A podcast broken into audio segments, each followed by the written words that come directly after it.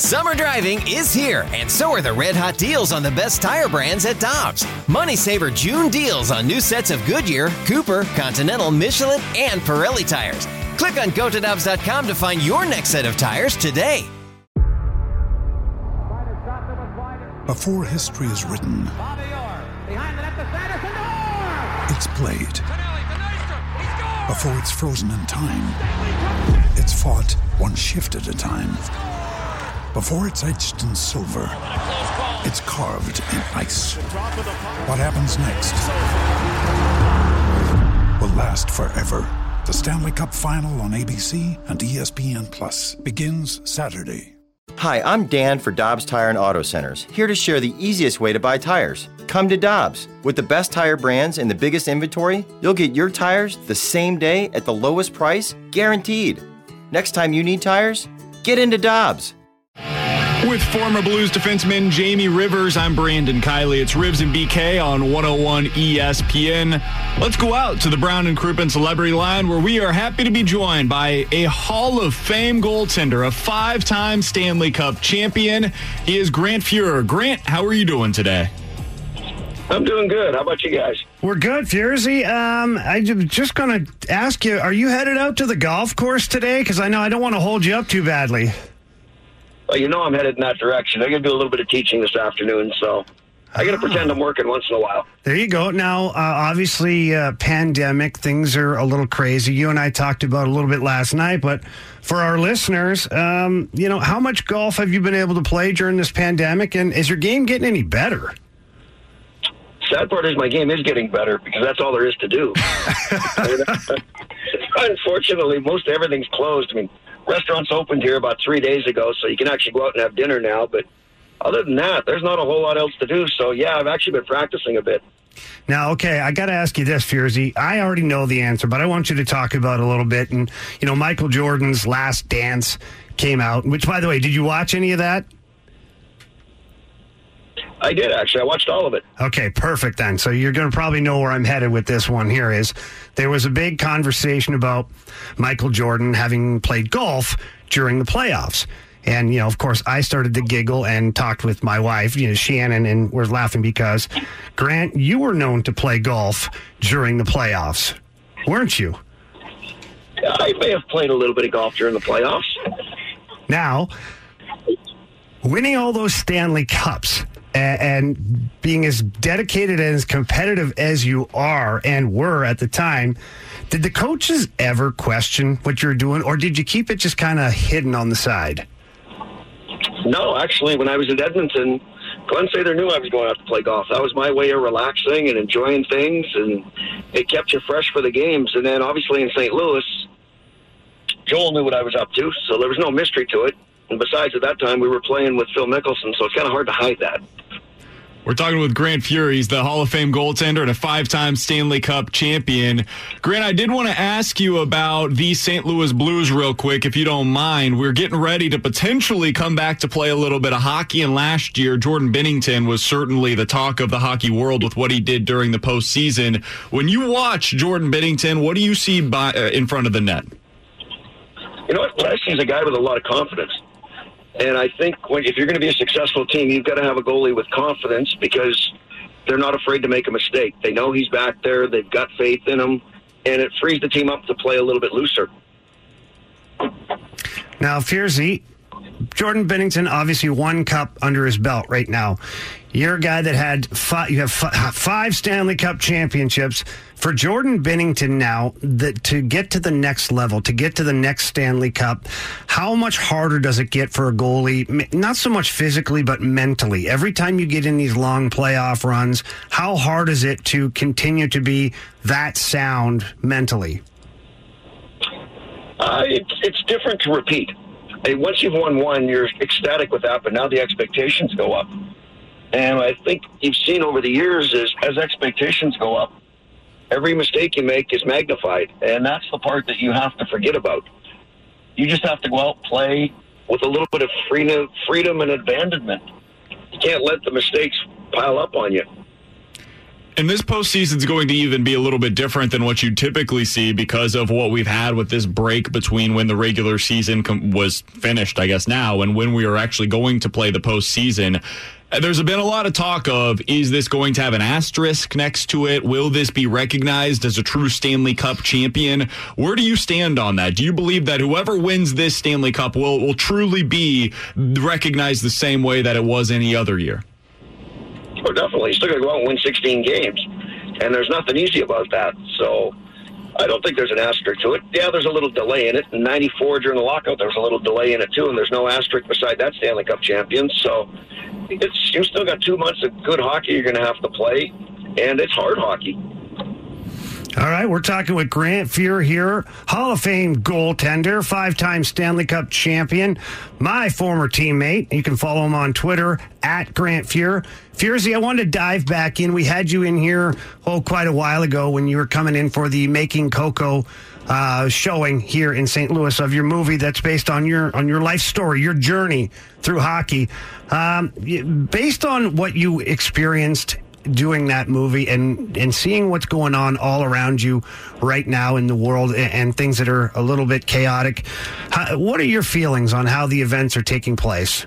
You know, it's disappointing more than anything. I think if you look at society and you look back at the 50s and 60s, you would think as a society that we would progress.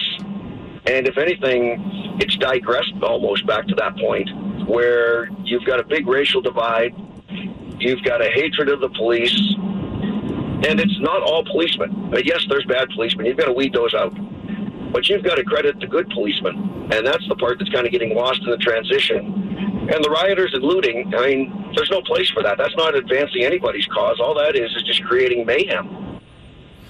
Now, Furzy, if you're a teammate, right? Like you and I shared a locker room together, and we never had any problems like that. We had a great group of guys.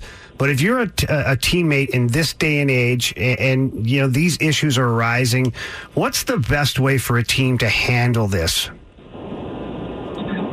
Well, I think as a team, everybody's allowed an opinion, and that's all it is is an opinion.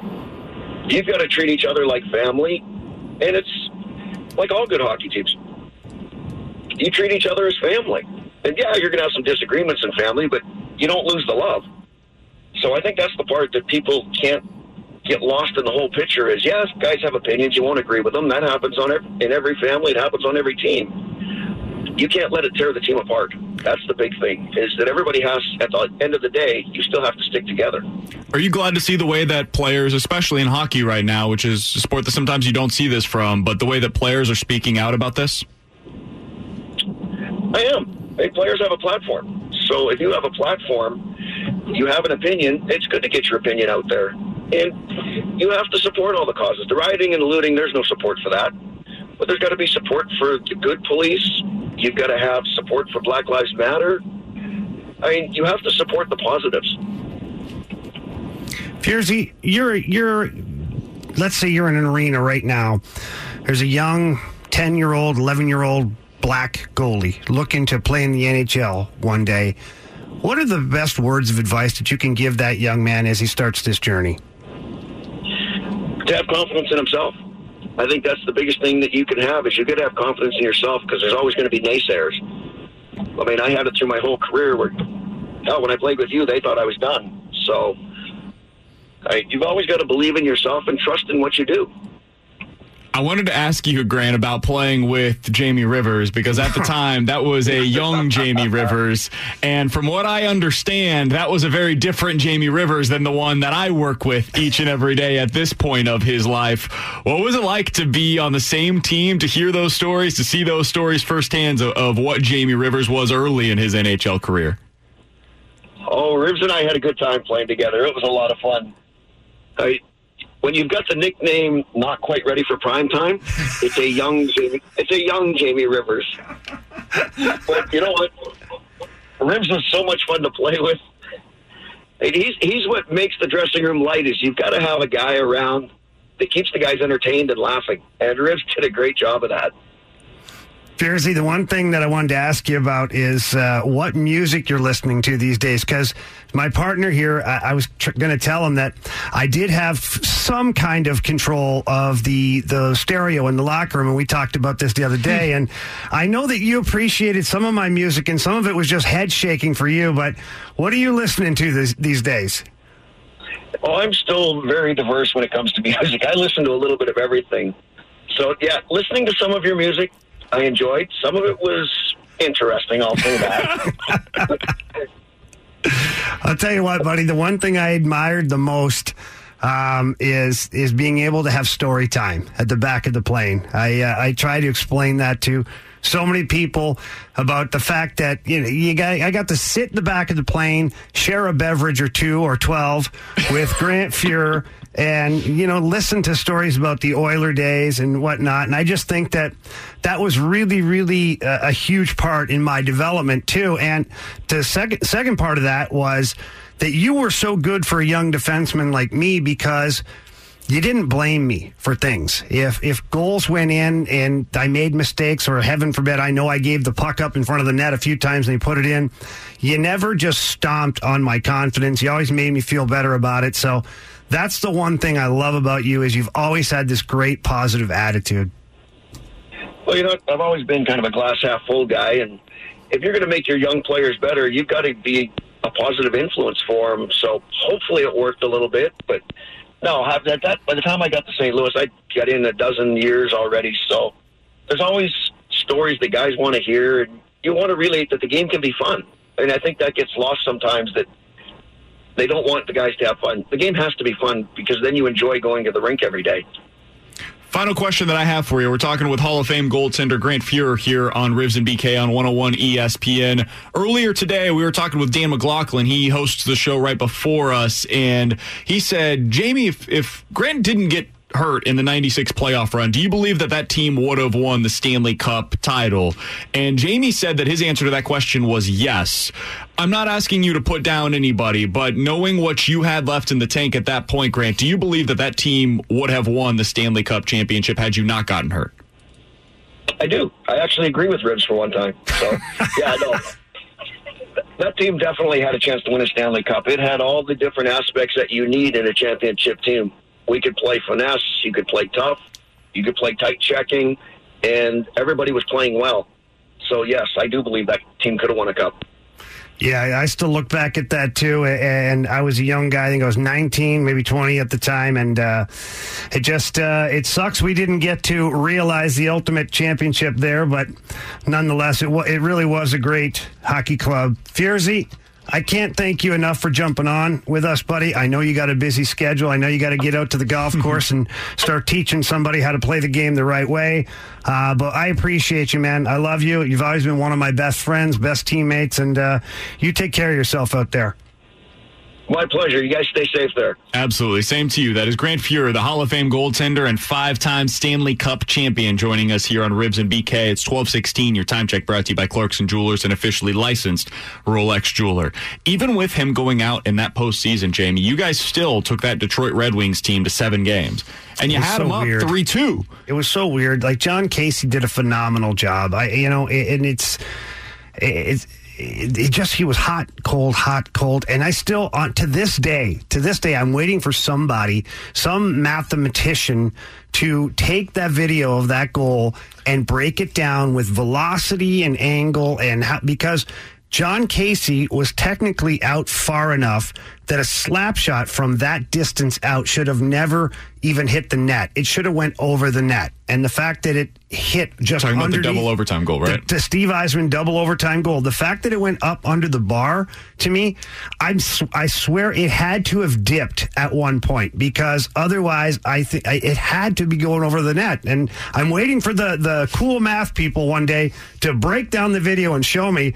So maybe I can quit going to therapy. It's pretty remarkable, though, that you took the Red Wings to seven games despite having your backup goaltender out there. And in that game seven, you pit, he pitched a shutout Yeah. up until that second overtime. You lose that game one to nothing. Shayne Where- Corson had just hit the post about a minute and a half before that, too. Where Yep. does that rank? And I, I apologize for bringing up potentially bad memories here, Jamie, but where does that rank in terms of the toughest losses of your career? Um, Game seven, second round, 1996 playoffs against the Detroit Red Wings. Yeah, it's a tough one. Double you know, overtime. The the reason it's tough is because, like Furzy just talked about, we we had we had all the components to be a championship team, and if we get by the Red Wings.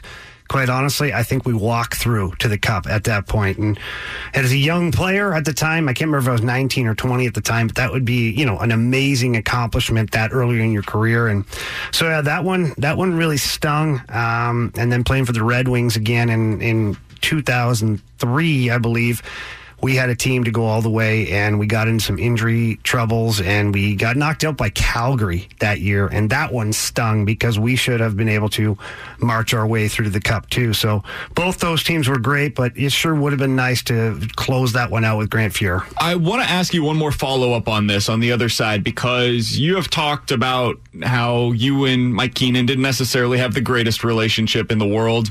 How much would it have changed things for Mike Keenan if he had won that Stanley Cup championship? I want to ask that of Jamie Rivers. We'll do that on the other side. With Jamie Rivers, I'm Brandon Kiley. It's Rivs and BK on 101 ESPN. This is the story of the one. As a maintenance engineer, he hears things differently. To the untrained ear, everything on his shop floor might sound fine, but he can hear gears grinding or a belt slipping.